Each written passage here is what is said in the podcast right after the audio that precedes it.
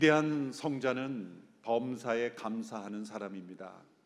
다른 사람이 하지 못한 고행을 이루어낸 사람이 아니라 일상 속에 때로 이해할 수 없는 상황에서도 하나님 앞에 감사하는 사람입니다.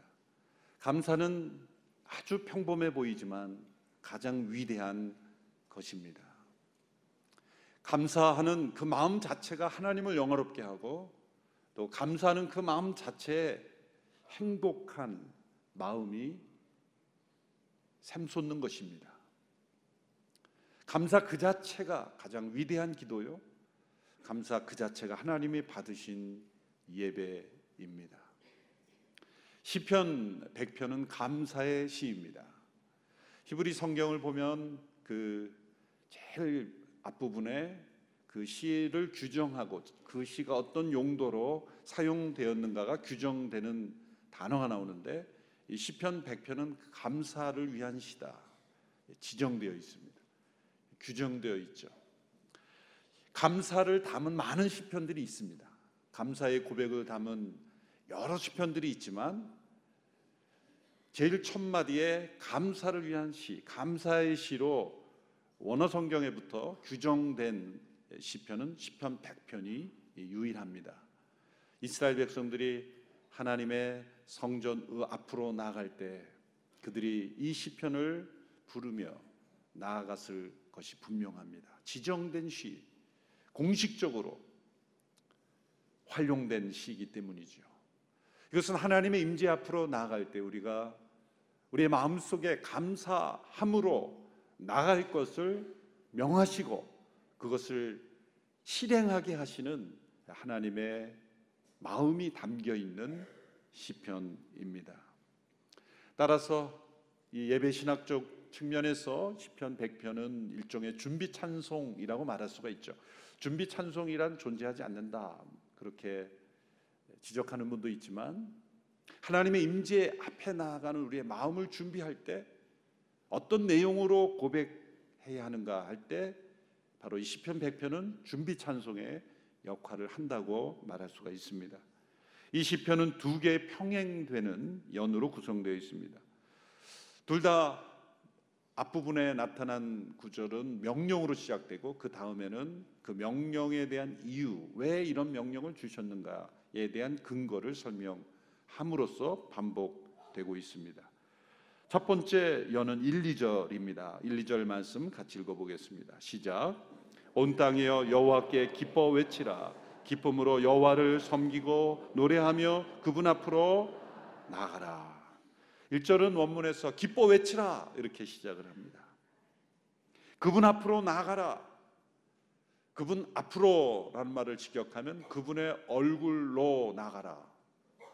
그분의 얼굴은 그분의 임재입니다. 하나님의 얼굴은 하나님의 임재를 의미합니다. 하나님의 임재 앞으로 나갈 때 기뻐 외치라. 기쁨의 소리를 내라. 기쁨으로 하나님 앞에 그 임재 앞에 가까이 가라. 이것은 하나님 앞에 나갈 때 우리가 마땅히 가져야 될 마음의 태도에 대한 명령입니다. 선택이 아닙니다. 나의 선택이 아니라 하나님의 명령, 강력한 부르심입니다. 내 감정, 내 상황, 내 판단, 내 생각 모든 것 내려놓고 하나님의 임재 앞에 나올 때 기뻐 외치라. 기쁨의 소리를 발하라. 두 번씩이나 반복하고 있지 않습니까? 여호와께 기뻐 외치라. 기쁨으로 여호와를 섬기며 노래하며 그분 앞으로 그분의 임재 앞에 나가라. 기뻐하며 노래하며 나아가라. 분명히 문자적으로 기뻐하며 외치며 노래하며 하나님 앞에 나아가라고 말씀하셨어요. 이런 명백한 구절조차도 어떤 해석을 보면 이것은 상징적인 것이다. 이거는 예배 시간에 크게 소리 지르는 뜻이 아니다. 여기서 말하는 것들은 의미 어떤 영적인 그 의미로 해석해야 된다. 자꾸 그렇게 해석하시는 분이 있어요. 그렇게 말씀하시는 의도가 보여요. 그것은 예배 시간에 박수도 치지 말고 소리 높이지 말고 조용히 묵상만 하다 가라. 그런 어떤 생각 속에서 성경 자체도 그렇게 해석하시는 분들이 있어요. 분명히 기뻐 외치라. 이 기쁨과 노래를 어떻게 다른 의미로 해석할 수 있겠습니까? 스펄전 목사님 시편 강해에서 이렇게 말씀하십니다. 우리가 하나님 앞에 나아갈 때 즐거우면서도 경건한 마음으로 늘 노래하면서 나가야 한다. 참으로 경건한 마음을 지닌 회중들의 조화롭고 진심 어린 아름다운 찬송은 예배의 격을 높여줄 뿐만 아니라 큰 기쁨을 안겨준다. 대중 예배 때 찬송을 금하는 교회들이 몇몇 있는데 어떤 마음으로 이를 금하는지 풀 수 없는 수수께끼다. 이해할 수 없다는 거죠. 때로 우리 예배에 참여할 때 오늘은 제가 기분이 좀 안 좋습니다. 마음이 좀 안 좋아서 기쁨이 없어. 노래가 입술에서 나오지 않습니다. 그냥 귀로만 듣기 듣고 싶습니다. 라고 그렇게 말하고 싶은 때가 있을 수도 있습니다. 그러나 그런 마음에는 나의 임재만 있을 뿐이에요. 하나님의 임재가 없는 거죠. 하나님의 임재 앞으로 나아가지 않는 겁니다. 그저 내 자신에게 머물 뿐이에요. 몸은 예배당 안에 와 있고 기뻐하며 노래하는 회중 가운데 있지만 내 자신의 임재만 있는 거예요. 하나님의 임재 앞에 나아가라 라고 하실 때는 온 땅을 창조하시고 나를 창조하시고 그 예배로 부르시는 그 하나님의 명령에 순종하여 기뻐하며 노래하는 거예요. 노래를 잘하는 사람만 노래하라고 하는 것이 아닙니다. 기쁨의 소리를 발하라. 자신의 감정, 자신이 처한 문제, 자신이 처한 상황 모든 것까지 다 잊어버리고 마치 아무 문제가 없는 것처럼 하나님의 이 명령 앞에 순종하며 기뻐하며 노래하며 하나님 앞에 나아가라. 그런 것이 가능할까요? 가능한 것이죠. 그것이 순종인 겁니다. 내 감정과 상황을 아무리 살펴보면 나는 노래가 나오지 않아. 내 감정은 이럴 때가 아니야. 라고 판단하는 것은 나의 임재, 나 자신의 임재에 머물러 있는 거예요. 하나님의 임재 앞으로 나아갈 때 너희는 기뻐 외치라. 그것은 하나님의 하나님 되심 때문에 기뻐하라는 거예요. 스펀전 목사님이 이것 하나님의 권리 선언이다, 권리 주장이다 이런 표현을 했어요.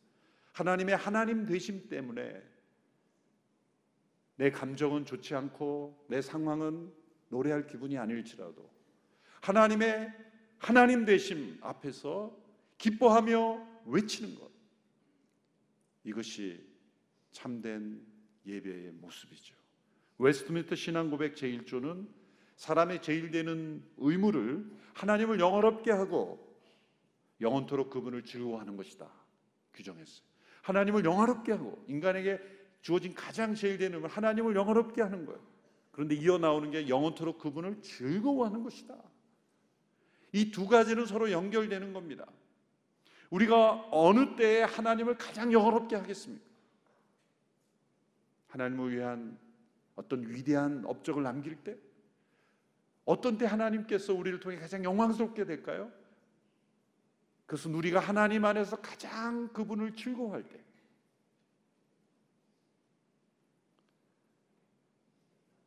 자녀가 부모님을 영화롭게 하는 때가 뭘까요? 부모가 자녀를 통해서 언제 영광을 받을까요? 그것은 자녀가 부모님을 가장 즐거워할 때. 부모님과 함께 있는 시간을 즐거워하고 부모님과 함께 대화 나누는 것을 기뻐하고 부모님 얼굴을 뵙는 것을 가장 기뻐할 때 부모님은 영광 자녀를 통해서 영광을 받는 거예요. 자녀가 많은 것을 부모를 위해서 일해주고 뭘, 뭘 해줘서가 아니라 때로 그 능력은 부족할지라도 그 부모의 얼굴 보는 것을 가장 즐거워하는 자녀 그런 자녀가 있다면 그 부모님은 최고의 영광을 받는 거예요. 그처럼 우리 하나님께서 우리를 통해 가장 영광 받으시는 때는 언제입니까? 그것은 그 백성들이 하나님을 가장 즐거워할 때, 하나님을 가장 기뻐할 때 그것이 하나님께서 가장 우리를 통해 영화롭게 되시는 것이죠. 그러므로 하나님 앞에 나올 때 기쁨으로 노래하며 하나님 앞에 나아가는 것. 때로 찬양 사역팀이 그 기쁨의 노래를 앞서 가며 성도들의 회중에 기쁨의 노래를 돕는 것입니다. 기쁨의 노래를 바라는 우리의 하나님 앞에 임재로 나아가는 우리 모두가 되기를 축원합니다. 나는 음정 잘 못 맞춥니다. 괜찮습니다. 원래 음치란 음을 다스리는 분 아니에요? 중요한 건 기쁨의 소리를 바라는 거예요. 하나님 감사합니다. 난 하나님을 기뻐합니다. 나는 하나님이 너무 좋습니다. 하나님을 즐거워합니다. 하나님을 기뻐합니다. 이것은 나의 상황, 감정, 형편 그것을 뛰어넘는 하나님의 임재 체험인 것이죠. 만일 이 비결을 체험하고 이 예배의 감격을 깨닫는다면 어떠한 상황 속에서도 하나님의 살아계심을 체험하는 인생이 될 줄로 믿습니다. 그런데 이 기쁨은 맹목적인 게 아닙니다. 무지의 즐거움이 아닙니다. 어떤 분 앞에 나아가는지 그리고 왜 그분 앞에 나아가는지를 알 때 이런 기쁨의 예배로 나갈 수 있는 거죠. 두 번째 연에서 그것을 설명합니다. 3절의 말씀 우리 같이 읽습니다. 시작. 여호와가 하나님이신 줄 알라. 그분이 우리를 만드셨으니 우리는 그분의 백성들이고 그 목장의 양들이다. 히브리 성경에서는 알라라는 단어가 제일 먼저 나옵니다. 알라. 무엇을 알아야 합니까?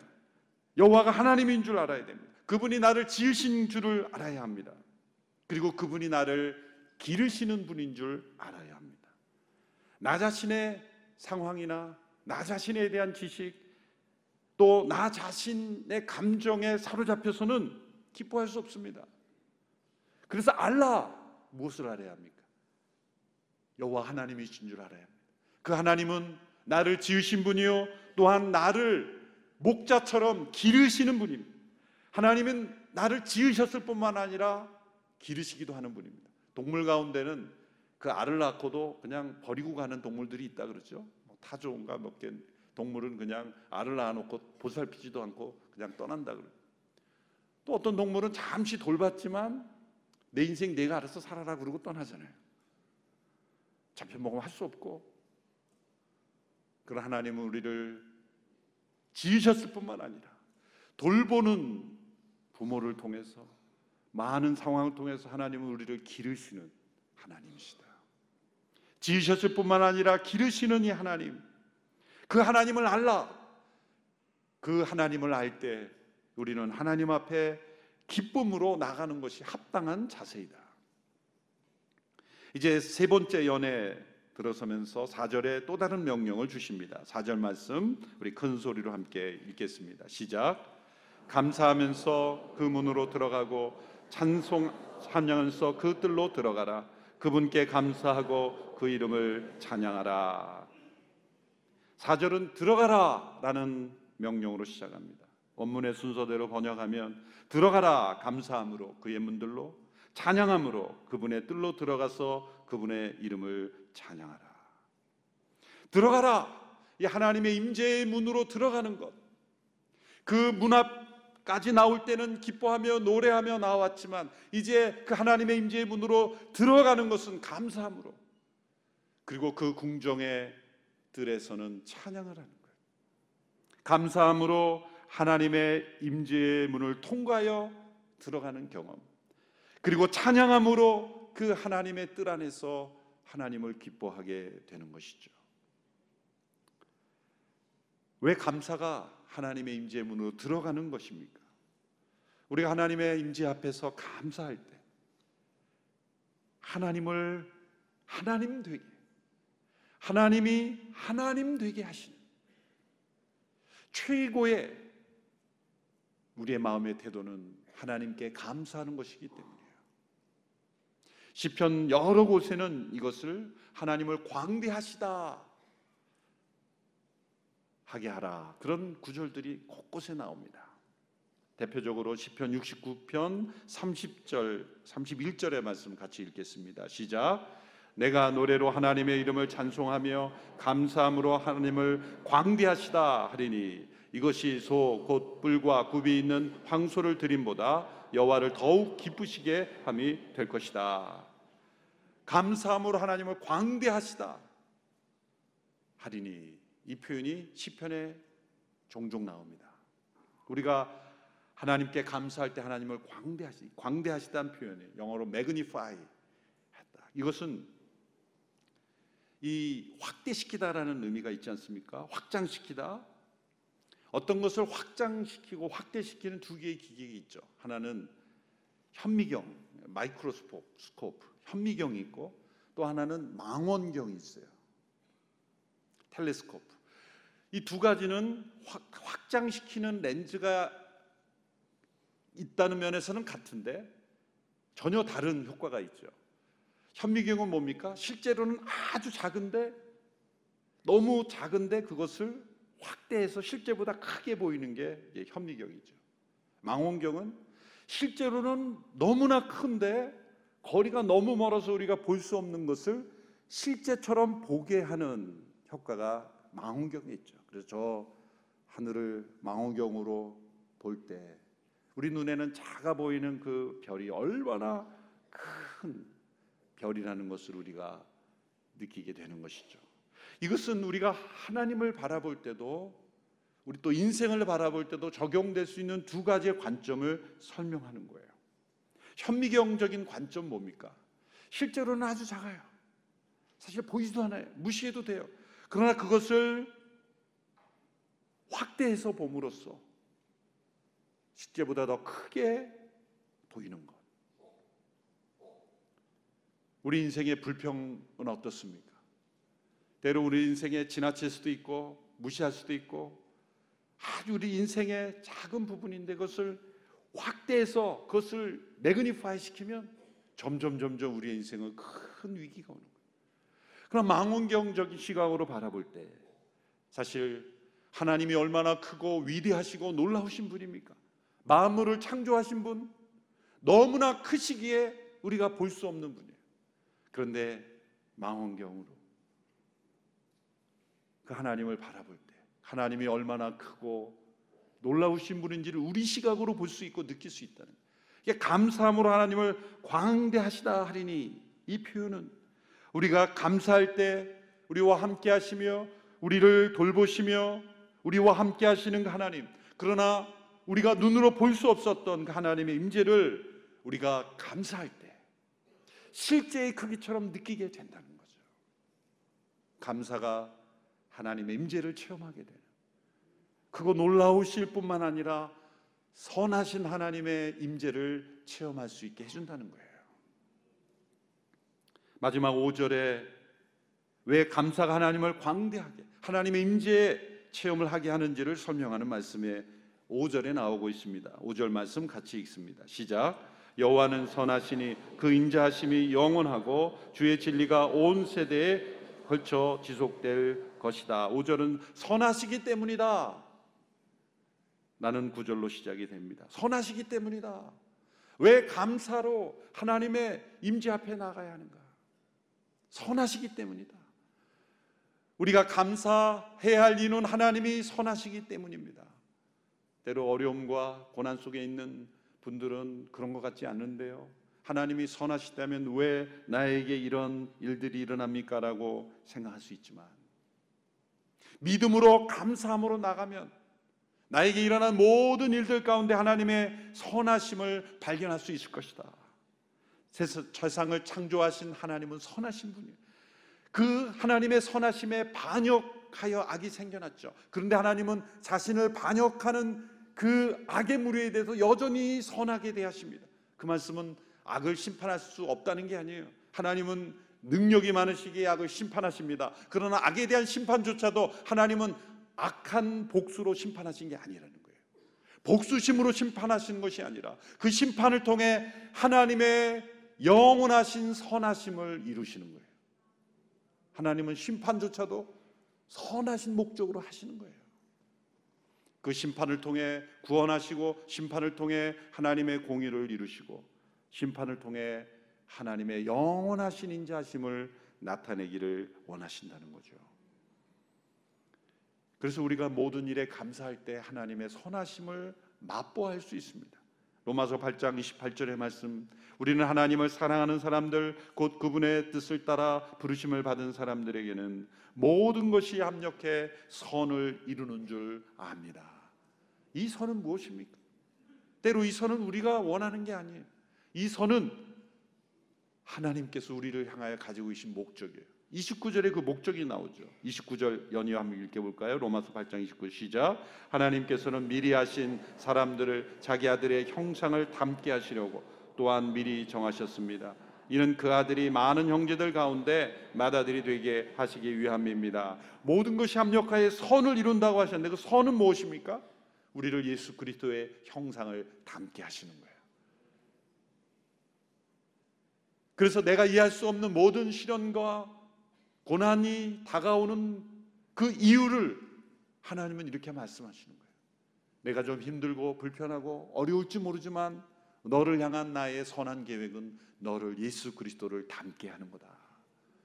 그 상황을 통해, 그 위기를 통해, 그 어려움을 통해, 이해할 수 없는 아픔을 통해서 그 아들의 형상을 닮게 하는 것.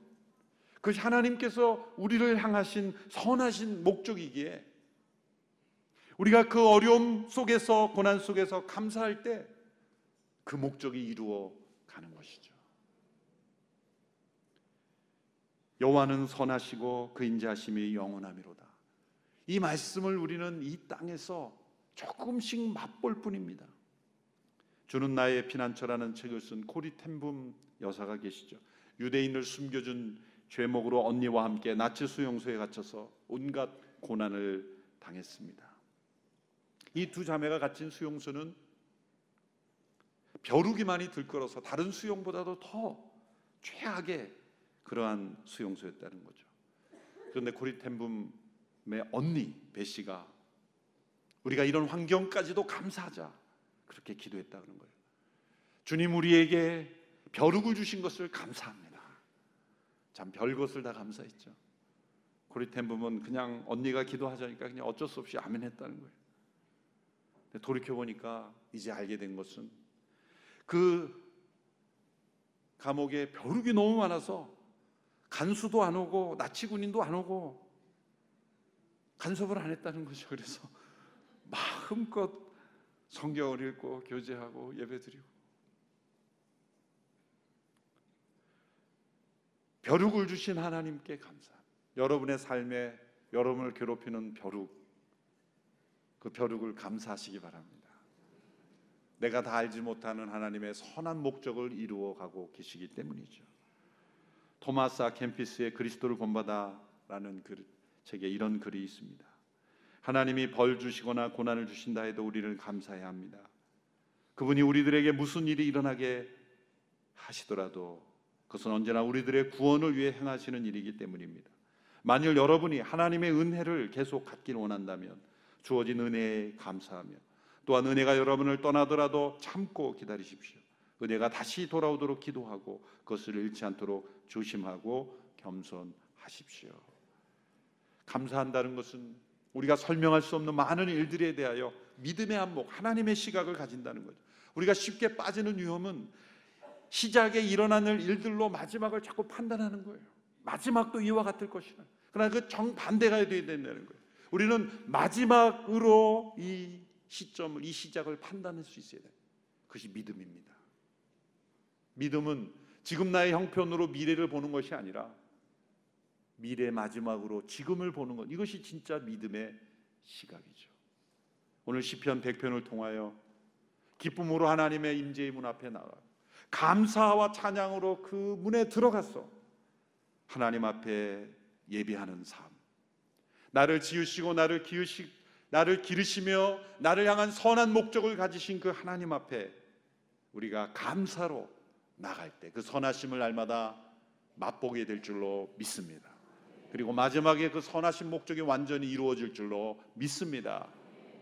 그것을 믿음으로 지금을 바라고 감사와 찬양으로 영광 올려드리는 복된 믿음의 삶 되기를 축원합니다. 기도하겠습니다. 감사함으로 그 문에 들어가 찬양함으로 그 뜰에서 하나님을 영화롭게 하기를 원합니다. 주소감사주의를 맞이하여 감사를 회복할 뿐만 아니라 감사로 하나님을 영화롭게 하며 하나님을 광대하시다 하며 우리가 미처 깨닫지 못한 하나님의 선하심과 인자하심을 날마다 체험해가는 저희들이 되게 하옵소서 예수님의 이름으로 기도합니다. 아멘.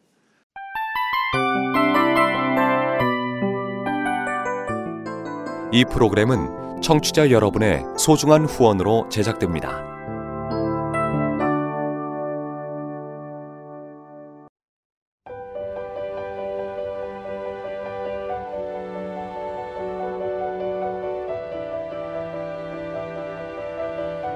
세상에는 수많은 교회들이 있지만 더 깊이 있는 말씀 강해를 찾기 위해 크기로만 교회를 선정하지 않습니다.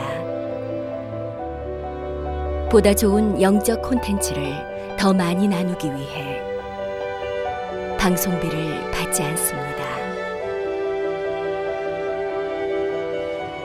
1년 365일 복음만 전하고 싶어서 우리는 광고를 하지 않습니다. 온누리의 복음을 땅끝까지. CGN TV와 함께 땅끝 성교사가 되주세요